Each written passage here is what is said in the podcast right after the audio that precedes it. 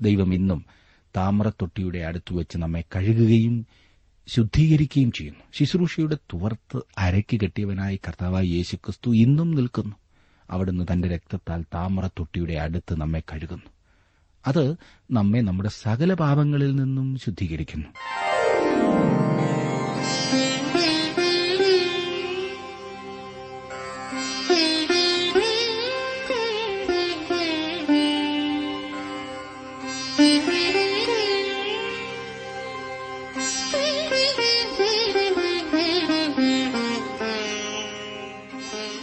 T W ആറിന്റെ വേദപഠന class ആരംഭിക്കുകയാണ്. ജീവ സന്ദേശം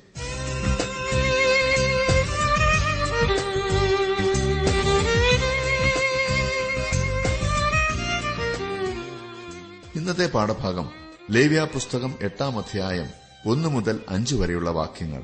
പ്രാർത്ഥനയോടെ നമുക്ക് ശ്രമിക്കാം സഹോദരൻ ജോർജ് ഫിലിപ്പ് ദൈവോദനം പഠിപ്പിക്കുന്നു.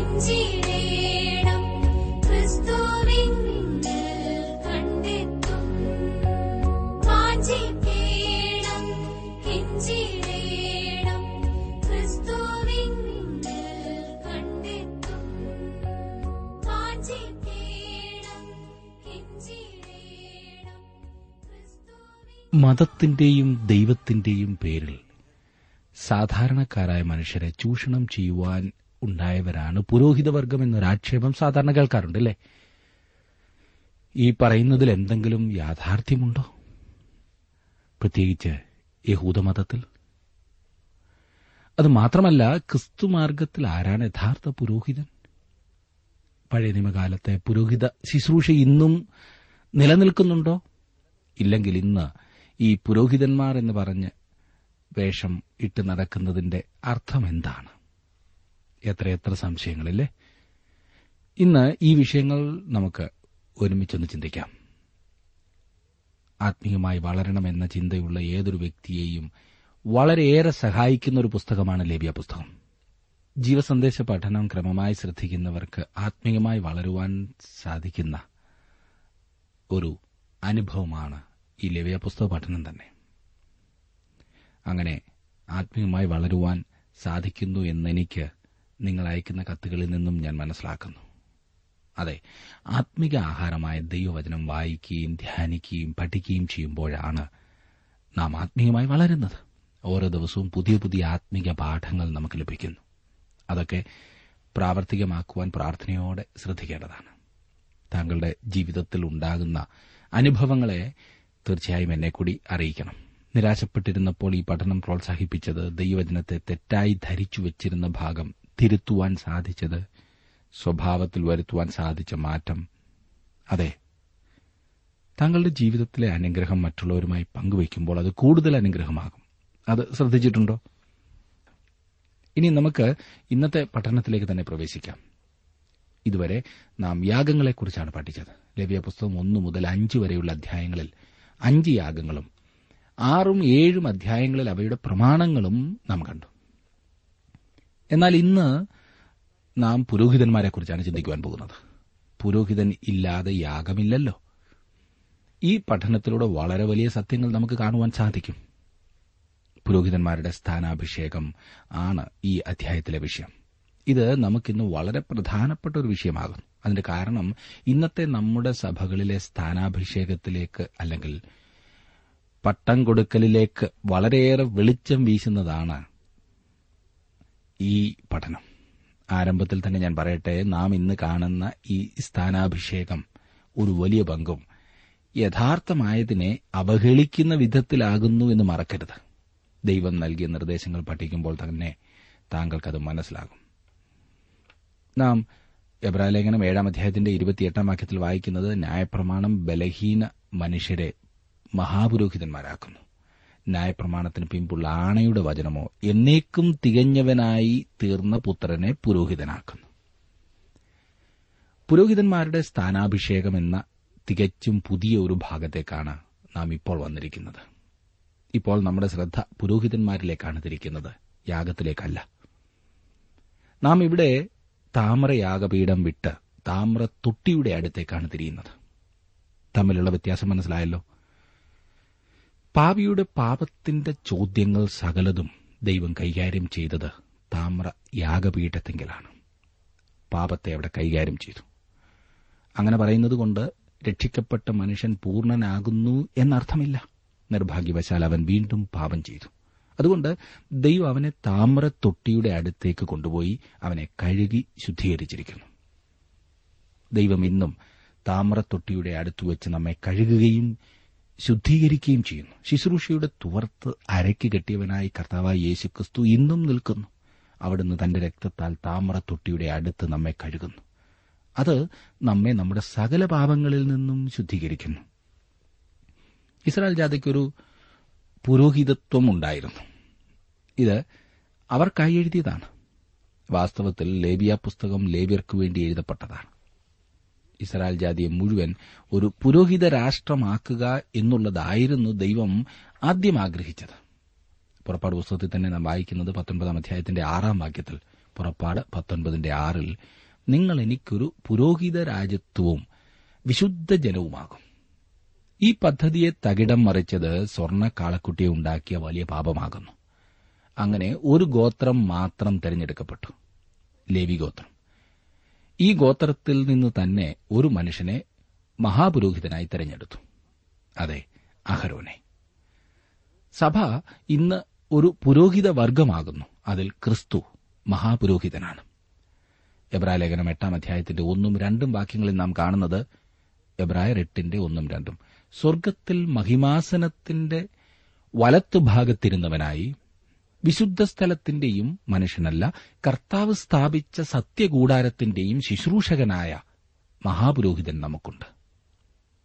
പത്രോസിന്റെ ഒന്നാം ലേഖനം രണ്ടാം അധ്യായത്തിന്റെ ഒൻപതാം വാക്യത്തിൽ നാം വായിക്കുന്നത് നിങ്ങളോ അന്ധകാരത്തിൽ നിന്ന് തന്റെ അത്ഭുത പ്രകാശത്തിലേക്ക് നിങ്ങളെ വിളിച്ചവന്റെ സൽഗുണങ്ങളെ ഘോഷിപ്പാൻ തക്കവണ്ണം തെരഞ്ഞെടുക്കപ്പെട്ട ഒരു ജാതിയും രാജകീയ പുരോഹിതവർഗവും വിശുദ്ധ വംശവും സ്വന്ത ജനവുമാകുന്നു വെളിപ്പാട് പുസ്തകത്തിലേക്ക് വന്നാട്ടെ. അഞ്ചാം അധ്യായത്തിന്റെ പത്താം വാക്യത്തിൽ നാം കാണുന്നത് ഞങ്ങളുടെ ദൈവത്തിന് അവരെ രാജ്യവും പുരോഹിതന്മാരും ആക്കി വെച്ചു എന്നത്രേ. വെളിപ്പാട് പുസ്തകം ഒന്നാം അധ്യായത്തിന്റെ ആറാം വാക്യത്തിൽ നാം വീണ്ടും വായിക്കുന്നത് നമ്മെ സ്നേഹിക്കുന്നവനും നമ്മുടെ പാപം പോക്കി നമ്മെ തന്റെ രക്തത്താൽ വിടുവിച്ച് തന്റെ പിതാവായ ദൈവത്തിന് നമ്മെ രാജ്യവും പുരോഹിതന്മാരും ആക്കി തീർത്തവനുമായവൻ എന്നേക്കും മഹത്വവും ബലവും. ആമേൻ. കൂടാരത്തിൽ ശുശ്രൂഷിക്കുന്നവർക്ക് അഹോവൃത്തി കഴിപ്പാൻ അവകാശമില്ലാത്തൊരു യാഗപീഠം നമുക്കുണ്ട് എന്ന് എബ്രായ പതിമൂന്നിന്റെ പത്തിൽ നാം വായിക്കുന്നു. ആ യാഗപീഠം ഇന്ന് സ്വർഗത്തിലാക്കുന്നു അത് കൃപാസനത്തിങ്കൽ ആകുന്നു. ഭാവിയിൽ സഭ ഈ ഭൂമിയിൽ നിന്നും എടുക്കപ്പെട്ടതിന് ശേഷം സഹസ്രാബ്ദ വാഴ്ചയുടെ സമയത്ത് ഈ ഭൂമിയിൽ ഇസ്രായേലായിരിക്കും പുരോഹിതന്മാർ. ഇത് നാം പ്രത്യേകം ശ്രദ്ധിക്കണം. പലരും ഒരുപക്ഷെ അത് സമ്മതിച്ചു തന്നെന്ന് വരില്ല ഭൂമിയിൽ നിന്നും സഭ എടുക്കപ്പെട്ടതിന് ശേഷം ഇസ്രായേലായിരിക്കും ഭൂമിയിൽ പുരോഹിതന്മാർ. ഒരു പുരോഹിതൻ എന്നതിന്റെ നിർവചനം മനുഷ്യന്റെ കണ്ടുപിടുത്തത്തിന് ഇട്ടിരിക്കുകയല്ല. പിന്നെയോ തിരുവചനത്തിൽ വിശദീകരിച്ചിട്ട് തന്നെയുണ്ടത്. ഇബ്രാലേഖനം അഞ്ചാം അധ്യായത്തിന്റെ ഒന്നാം വാക്യത്തിൽ നാം കാണുന്നത് മനുഷ്യരുടെ ഇടയിൽ നിന്നെടുക്കുന്ന ഏത് മഹാപുരോഹിതനും പാപങ്ങൾക്കായി വഴിപാടും യാഗവും അർപ്പിപ്പാൻ ദൈവകാര്യത്തിൽ മനുഷ്യർക്കു വേണ്ടി നിയമിക്കപ്പെടുന്നു. ദൈവവചനമാകുന്ന ബൈബിളിൽ പുരോഹിതത്വത്തിന് നൽകിയിരിക്കുന്ന അർത്ഥത്തിൽ ഇന്നത്തെ യാതൊരു മതത്തിലും സാമ്യമായതില്ല എന്ന കാര്യം മറക്കരുത്. ഞാൻ പറഞ്ഞ നിങ്ങൾ ശ്രദ്ധിച്ചല്ലോ. ഇന്നത്തെ മതത്തിലൊരു പുരോഹിതൻ എന്നതുകൊണ്ട് അർത്ഥമാക്കുന്നത് ദൈവവചനത്തിൽ ഏതർത്ഥത്തിൽ അത് വിളിച്ചിരിക്കുന്നു അതിൽ നിന്നും വളരെ വളരെ അകലെയാണ്. ഒരു പുരോഹിതൻ എന്നാൽ മനുഷ്യനെ ദൈവസന്നിധിയിൽ പ്രതിനിധീകരിക്കുന്നവനാണ്. ശ്രദ്ധിക്കണേ മനുഷ്യനെ ദൈവസന്നിധിയിൽ പ്രതിനിധീകരിക്കുന്നവൻ. അവൻ മനുഷ്യനു വേണ്ടി ദൈവസന്നിധിയിലേക്ക് ചെല്ലുന്നു. പ്രവാചകൻ എന്നതിന്റെ നേരെ എതിരർത്ഥമാണ് പുരോഹിതൻ എന്നുള്ളത്. അവർ തമ്മിൽ എതിരാണെന്നല്ല അവരുടെ പ്രവർത്തനത്തിൽ വ്യത്യസ്തത. ഒരു പ്രവാചകൻ ദൈവത്തിങ്കിൽ നിന്നും വന്ന് ദൈവത്തെ പ്രതിനിധീകരിച്ച് മനുഷ്യനോട് സംസാരിക്കുന്നവനാണ്. പുരോഹിതനോ മനുഷ്യന്റെ അടുത്തു നിന്നും വന്ന് ദൈവത്തിങ്കിലേക്ക് ചെന്ന് മനുഷ്യനു വേണ്ടി ദൈവത്തോട് സംസാരിക്കുന്നവനാണ്. കർത്താവായ യേശുക്രിസ്തു പ്രവാചകനും പുരോഹിതനുമാകുന്നു എന്ന് കാണാവുന്നതാണ്. അവൻ ദൈവത്തിന്റെ അടുത്തു നിന്നും വന്ന് ദൈവത്തിനു വേണ്ടി മനുഷ്യനോട് സംസാരിച്ചു. അവൻ ദൈവത്തെ മനുഷ്യന് വെളിപ്പെടുത്തി. ഇപ്പോൾ അവൻ മനുഷ്യന്റെ അടുത്തു നിന്നും ദൈവസന്നിധിയിലേക്ക് പോയി. അവൻ നമ്മുടെ മഹാപുരോഹിതനായിരിക്കുന്നു. അവൻ നമ്മെ അവിടെ പ്രതിനിധീകരിക്കുന്നു. വാസ്തവത്തിൽ നാം അവനിലാണ്. അവനിൽ. അതേ പ്രിയ സുഹൃത്തെ താങ്കൾ അവനിലല്ലാത്ത പക്ഷം താങ്കൾ ദൈവസന്നിധിയിലല്ല. മറന്നുപോകരുത്. താങ്കൾക്കും എനിക്കും നമ്മുടെ സ്വന്തമായി ഒരിക്കലും ദൈവസന്നിധിയിൽ എത്തുവാൻ കഴിയുകയില്ല. ലവ്യ പുസ്തകത്തെക്കുറിച്ച് പ്രത്യേകിച്ച് പുരോഹിത ശുശ്രൂഷയെക്കുറിച്ച് ശരിയാവണ്ണം മനസ്സിലാക്കുവാൻ സമാഗമന കൂടാരത്തെക്കുറിച്ചുള്ള ഒരു അറിവ് അത്യാവശ്യമാണ്. സമാഗമന കൂടാരത്തിന്റെയും പൌരോഹിത്യത്തിന്റെയും മാതൃക അർത്ഥത്തിലും വിശദീകരണത്തിലും സമ്പന്നമാണ്. അതുകൊണ്ട് തന്നെ അതിന്റെ ഏതെങ്കിലും ഒരു ഭാഗം ഊന്നൽ കൊടുത്ത് സംസാരിക്കുന്ന അപകടം സാധാരണയാണ്. അങ്ങനെ വരുമ്പോൾ മറ്റൊരു വശം അവഗണിക്കപ്പെടുന്നു. സമാഗമന കൂടാരത്തിന്റെ പ്രാകാരം പ്രതിനിധീകരിക്കുന്നത് ലോകത്തെയാണ്. ഇവിടെയാണ് ക്രിസ്തു തന്റെ രക്തം ചീന്തി മരിച്ചത്. വിശുദ്ധ സ്ഥലം നമ്മുടെ മഹാപുരോഹിതൻ കടന്നുപോയ കാണപ്പെടാത്ത സ്ഥലമത്രേ. കർത്താവായ യേശുക്രിസ്തു ക്രൂശിൽ മരിക്കുകയും സ്വർഗത്തിലേക്ക് തിരികെ കയറിപ്പോവുകയും ചെയ്തപ്പോൾ സംഭവിച്ചത് ഇപ്രകാരമാകുന്നു. ഈ ഭൂമിയിൽ പ്രതലത്തിന് സമാന്തരമായിരുന്ന സമാഗമന കൂടാരവും അതിന്റെ അർത്ഥവും അവൻ എടുത്ത് അത് ലംബമാക്കി തീർത്തു. കുത്തനെ. അതായത് യാഗപീഠം ഇവിടെ ഇതാ. ഇവിടെ എത്രേ? അവൻ ക്രൂശിൽ മരിച്ചത്. വിശുദ്ധ സ്ഥലം മുകളിൽ ആകുന്നു. ഇപ്പോഴും അവൻ അതിവിശുദ്ധ സ്ഥലത്താകുന്നു. ഇത് വിശദീകരിക്കുന്ന ഏതാനും വേദഭാഗങ്ങൾ നമുക്ക് ഒന്ന് ശ്രദ്ധിക്കാം. മിക്കവാറും എല്ലാം തന്നെ എബ്രായ ലേഖനത്തിൽ നിന്നുമാകുന്നു. എബ്രായ ലേഖനം നാലാം അധ്യായത്തിന്റെ പതിനാലാം വാക്യത്തിൽ നാം വായിക്കുന്നത് ആകയാൽ ദൈവപുത്രനായ യേശു ആകാശത്തിൽ കൂടി കടന്നുപോയ ഒരു ശ്രേഷ്ഠ മഹാപുരോഹിതനായി നമുക്കുള്ളതുകൊണ്ട് നാം നമ്മുടെ സ്വീകാര്യം മുറുകെ പിടിച്ചുകൊള്ളുക. ഇനിയും ഒൻപതാം അധ്യായത്തിലേക്ക് വരുമ്പോൾ നമുക്ക് കാണുവാനായിട്ട് സാധിക്കുന്ന അതിന്റെ പതിനൊന്നാം വാക്യത്തിൽ എബ്രായ ലേഖനം ഒൻപതിന്റെ പതിനൊന്നിൽ നാം കാണുന്നത് ക്രിസ്തുവോ വരുവാനുള്ള നന്മകളുടെ മഹ വന്നിട്ട് കൈപ്പണിയല്ലാത്തതായി എന്ന് വെച്ചാൽ ഈ സൃഷ്ടിയിൽ ഉൾപ്പെടാത്തതായി വലുപ്പവും തികവുമേറിയ ഒരു കൂടാരത്തിൽ കൂടി ആട്ടുകൊറ്റന്മാരുടെയും പശുക്കിടാക്കളുടെയും രക്തത്താലല്ല സ്വന്തം രക്തത്താൽ തന്നെ ഒരിക്കലായിട്ട് വിശുദ്ധ മന്ദിരത്തിൽ പ്രവേശിച്ച് എന്നേക്കുമുള്ള ഒരു വീണ്ടെടുപ്പ് സാധിച്ചു. എട്ടാം അധ്യായത്തിൽ നാം വായിക്കുന്നത് എട്ടാം അധ്യായത്തിന്റെ ഒന്നും രണ്ടും വാക്യങ്ങളിൽ നാം ഈ പറയുന്നതിന്റെ സാരം എന്തെന്നാൽ സ്വർഗത്തിൽ മഹിമാസനത്തിന്റെ വലത്തുഭാഗത്തിരുന്നവനായി വിശുദ്ധ സ്ഥലത്തിന്റെയും മനുഷ്യനല്ല കർത്താവ് സ്ഥാപിച്ച സത്യകൂടാരത്തിന്റെയും ശുശ്രൂഷകനായ മഹാപുരോഹിതൻ നമുക്കുണ്ട്. ഒൻപതാം അധ്യായത്തിന്റെ ഇരുപത്തിമൂന്നും ഇരുപത്തിനാലും വാക്യങ്ങളിൽ നാം കാണുന്നത് ആകയാൽ സ്വർഗത്തിലുള്ളവയുടെ പ്രതിബിംബങ്ങളെ ഈ വകയാൽ ശുദ്ധമാക്കുന്നത് ആവശ്യം. സ്വർഗീയമായവയ്ക്കോ ഇവയേക്കാൾ നല്ല യാഗങ്ങൾ ആവശ്യം. ക്രിസ്തു വാസ്തവമായതിന്റെ പ്രതിബിംബമായി കൈപ്പണിയായ വിശുദ്ധ മന്ദിരത്തിലേക്കല്ല. ഇപ്പോൾ നമുക്ക് വേണ്ടി ദൈവസന്നിധിയിൽ പ്രത്യക്ഷനാവാൻ സ്വർഗത്തിലേക്കത്രേ പ്രവേശിച്ചത്. അവനിപ്പോൾ ഉയരത്തിലാകുന്നു. സ്വർഗത്തിൽ ഈ യാഥാർത്ഥ്യത്തെ നമ്മുടെ വിശ്വാസത്തിൽ കൊണ്ടുവരുവാൻ കഴിഞ്ഞിരുന്നെങ്കിൽ എന്ന് ഞാൻ ആഗ്രഹിക്കുന്നു. നാം ഒരു സഭായോഗത്തിന് കൂടുകയും ഒരു ചെറിയ ചടങ്ങിൽ കൂടി പോവുകയും ചെയ്തു കഴിഞ്ഞിട്ട് നമ്മുടെ വിശ്വാസത്തിന്റെ യാഥാർത്ഥ്യങ്ങളെ മറന്നു കളയുന്നു. അതേ സുഹൃത്തെ അവൻ അവിടെ ഉയരത്തിലുണ്ട്. താങ്കൾ ദൈവത്തെ അന്വേഷിക്കേണ്ടത് അവനിലൂടെയാണ്. ധൈര്യത്തോടെ കൃപാസനത്തിങ്കിലേക്ക് വരുവാനാണ് നമ്മോട് പറഞ്ഞിരിക്കുന്നത്. അവൻ ഇന്ന് നമുക്ക് വേണ്ടി ദൈവസന്നിധിയിൽ മധ്യസ്ഥത അണയ്ക്കുന്നു. അതെ പ്രിയ സഹോദര പ്രിയ സഹോദരി താങ്കൾ ഇവിടെ തനിയെയല്ല. താങ്കൾ തനിയെയാകുന്നു എന്ന് ചിന്തിച്ച് വ്യാകുലപ്പെടേണ്ട യാതൊരു കാര്യവുമില്ല. ക്രിസ്തുവിലൂടെ നമുക്ക് ദൈവത്തെ സമീപിക്കാവുന്നതാണ്. സർവശക്തനായ ദൈവത്തെ നമുക്ക് സമീപിക്കുവാൻ ക്രിസ്തുവിലൂടെ മാത്രമേ സാധിക്കൂ. സമാഗമന കൂടാരം ഇപ്പോൾ ലംബമായിട്ടാണ് സ്ഥിതി ചെയ്യുന്നത്. അതിവിശുദ്ധ സ്ഥലം അവിടെയുണ്ട്. ഈ അധ്യായത്തിൽ പന്ത്രണ്ട് പ്രാവശ്യം പറഞ്ഞിരിക്കുന്ന ഒരു കാര്യമാണ് യഹോവ മോശയോട് അരളി ചെയ്തത് എന്നുള്ളത്. ഒടുവിലത്തെ വാദമാകുന്നു. എട്ടാം അധ്യായത്തിന് മുപ്പത്തിയാറാം വാക്യത്തിൽ നാം കാണുന്നത്. ഇവയത്രേ ദൈവം കൽപ്പിച്ചത്. സ്ഥാനാഭിഷേകം താൻ പറയുന്നത് പോലെ തന്നെ വേണമെന്ന് ദൈവം അരളി ചെയ്യുന്നു. പൌരോഹിത്യം എന്നത് പിന്നീട് കണ്ടുപിടിച്ച ഒന്നാകുന്നു എന്ന് വാദിക്കുന്ന അനേകർ ലേവ്യ പുസ്തകം എഴുതിയത് വളരെ കാലത്തിന് ശേഷമാകുന്നു എന്ന് വാദിക്കാറുണ്ട്. എന്നാൽ ഇവിടെ ഇത് പറയുന്നത് എന്തെന്നാൽ ഇതെല്ലാം ദൈവം കൽപ്പിച്ചതിനാൽ സംഭവിച്ചതാകുന്നു എന്നത്രേ. ദൈവ നിശ്വാസ്യമായ ഒരു വചനത്തിൽ താങ്കൾ വിശ്വസിക്കുന്നുണ്ടോ? അങ്ങനെ വിശ്വസിക്കുന്ന പക്ഷം ലേവ്യ പുസ്തകം വളരെ പിന്നീട് എഴുതിയതാകുന്നു എന്ന് താങ്കൾക്ക് പറയുവാനോ അംഗീകരിക്കുവാനോ കഴിയുന്നതല്ല. പിന്നെയോ ദൈവവചനത്തിന്റെ അപ്രമാദിത്വത്തിൽ അല്ലെങ്കിൽ തെറ്റില്ലായ്മയിൽ വിശ്വസിക്കുകയും ഇവ ദൈവത്തിന്റെ കൽപ്പനയാൽ ചെയ്തതാകുന്നു എന്ന് അംഗീകരിക്കുകയും ചെയ്യേണ്ടതാണ്. എട്ടാം അധ്യായം മുതൽ പത്താം അധ്യായം വരെ പുരോഹിതന്മാരെക്കുറിച്ചാണ് നാം പഠിക്കുന്നത്. ലവ്യ പുസ്തകം എട്ട് മുതൽ പത്ത് വരെയുള്ള അധ്യായങ്ങളിൽ പുരോഹിതന്മാരെക്കുറിച്ചാണ് നാം വായിക്കുന്നത്. സഭയിലെ എല്ലാ വിശ്വാസികളും പുരോഹിതന്മാരാണ്. എട്ടാം അധ്യായത്തിൽ പുരോഹിതന്റെ സ്ഥാനാഭിഷേകമാകുന്നു നാം കാണുന്നത്. ആദ്യത്തെ അഞ്ച് വാക്യങ്ങളിൽ ആ ചടങ്ങിന് സാക്ഷ്യം വഹിക്കുവാൻ സഭയെ ക്ഷണിക്കുന്നതായി നാം കാണുന്നു. അഹ്റോനെയും അവന്റെ പുത്രന്മാരെയും ശുദ്ധീകരിക്കുന്നതായി ആറാം വാക്യത്തിൽ നാം കാണുന്നു. മഹാപുരോഹിതനെ വസ്ത്രം ധരിപ്പിക്കുന്നതായി ഏഴ് മുതൽ ഒൻപത് വരെയുള്ള വാക്യങ്ങളിൽ നാം കാണുന്നു. മഹാപുരോഹിതന്റെ സ്ഥാനാഭിഷേകമാണ് പത്തും പതിനൊന്നും പന്ത്രണ്ടും വാക്യങ്ങളിൽ നാം വായിക്കുന്നത്. പുരോഹിതനെ വസ്ത്രം ധരിപ്പിക്കുന്നതിനെക്കുറിച്ചാണ് പതിമൂന്നാം വാക്യത്തിൽ കാണുന്നത്. വഴിപാടിന്റെ രക്തത്താൽ അഹ്റോനെയും പുരോഹിതന്മാരെയും ശുദ്ധീകരിക്കുന്നതായി പതിനാല് മുതൽ മുപ്പത് വരെയുള്ള വാക്യങ്ങളിൽ നാം വായിക്കുന്നു. ഒടുവിലത്തെ ആറ് വാക്യങ്ങളിൽ മുപ്പത്തിയൊന്ന് മുതൽ മുപ്പത്തിയാറ് വരെയുള്ള വാക്യങ്ങളിൽ അഹ്റോനും അവന്റെ പുത്രന്മാർക്കും കൽപ്പനകൾ നൽകുന്നു. സ്ഥാനാഭിഷേക ചടങ്ങിന് സാക്ഷ്യം വഹിക്കുവാൻ സഭയെ ക്ഷണിക്കുന്നത് ഞാനൊന്ന് വായിക്കാം. എട്ടാം അധ്യായത്തിന്റെ ആദ്യത്തെ മൂന്ന് വാക്യങ്ങൾ ഒന്ന് ശ്രദ്ധിച്ചാട്ട്.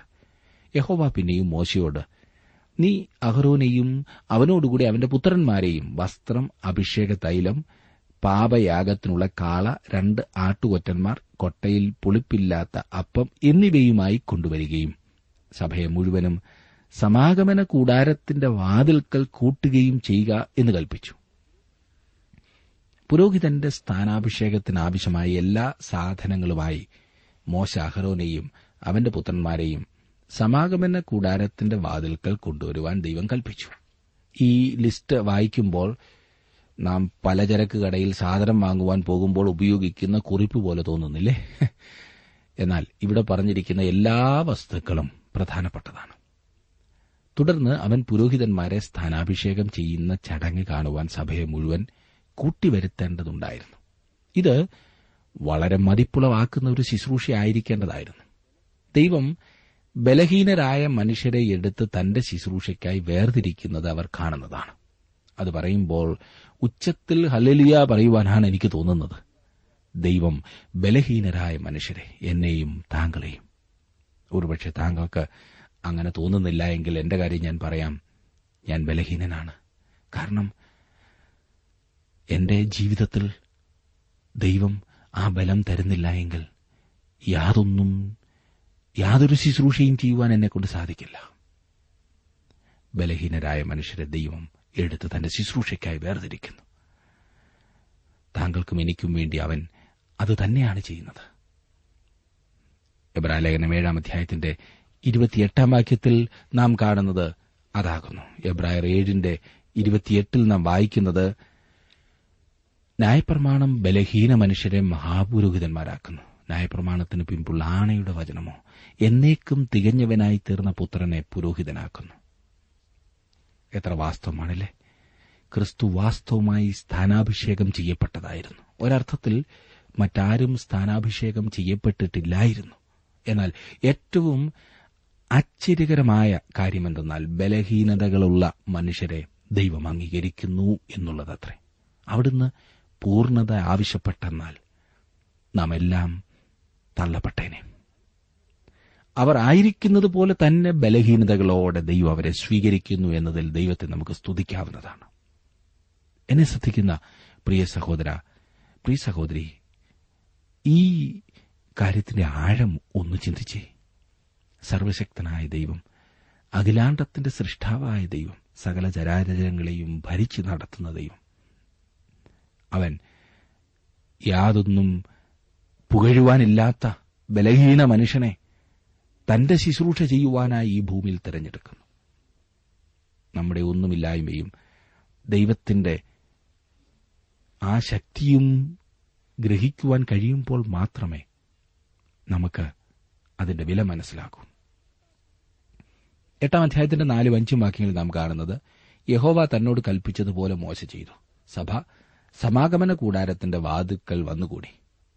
മോശ സഭയോട് യഹോവ കൽപ്പിച്ച കാര്യം ഇതാകുന്നു എന്ന് പറഞ്ഞു. താൻ ചെയ്യുവാൻ കൽപ്പിച്ചത് മോശ അതുപോലെ ചെയ്യുന്നു. ജനങ്ങളും അതുപോലെ അനുസരിച്ച് ഈ ശുശ്രൂഷയ്ക്കായി കടന്നുവരുന്നു മോശ ഒരു വിശദീകരണം നൽകുന്നതായി നമുക്ക് കാണുവാൻ സാധിക്കും. അതായത് അവൻ ചെയ്യുന്നതിലെല്ലാം യഹോവയുടെ നിർദ്ദേശങ്ങളാണ് നടപ്പാക്കുന്നതെന്ന് മോശ പറയുന്നു.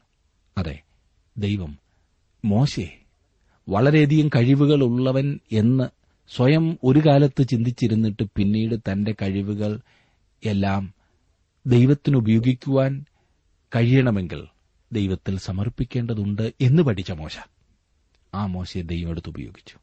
ദൈവത്തിന് ആവശ്യം തങ്ങളുടെ കഴിവില്ലായ്മയെ മനസ്സിലാക്കുകയും ദൈവത്തിന്റെ ശക്തിയിൽ ദൈവത്തിന്റെ ആ കഴിവിൽ ആശ്രയിക്കുകയും ചെയ്യുന്ന ആളുകളെയാണ്. അങ്ങനെയുള്ളവരെയാണ് ദൈവം ഉപയോഗിക്കുന്നത്. അങ്ങനെയുള്ളവരെ ദൈവം അതിശക്തമായി ഉപയോഗിക്കും. നമുക്ക് പറയുവാൻ സാധിക്കുമോ? കർത്താവെ എന്നെ അവിടുന്ന് അങ്ങനെ ഉപയോഗിക്കണമേ എന്ന് പ്രാർത്ഥിക്കാം.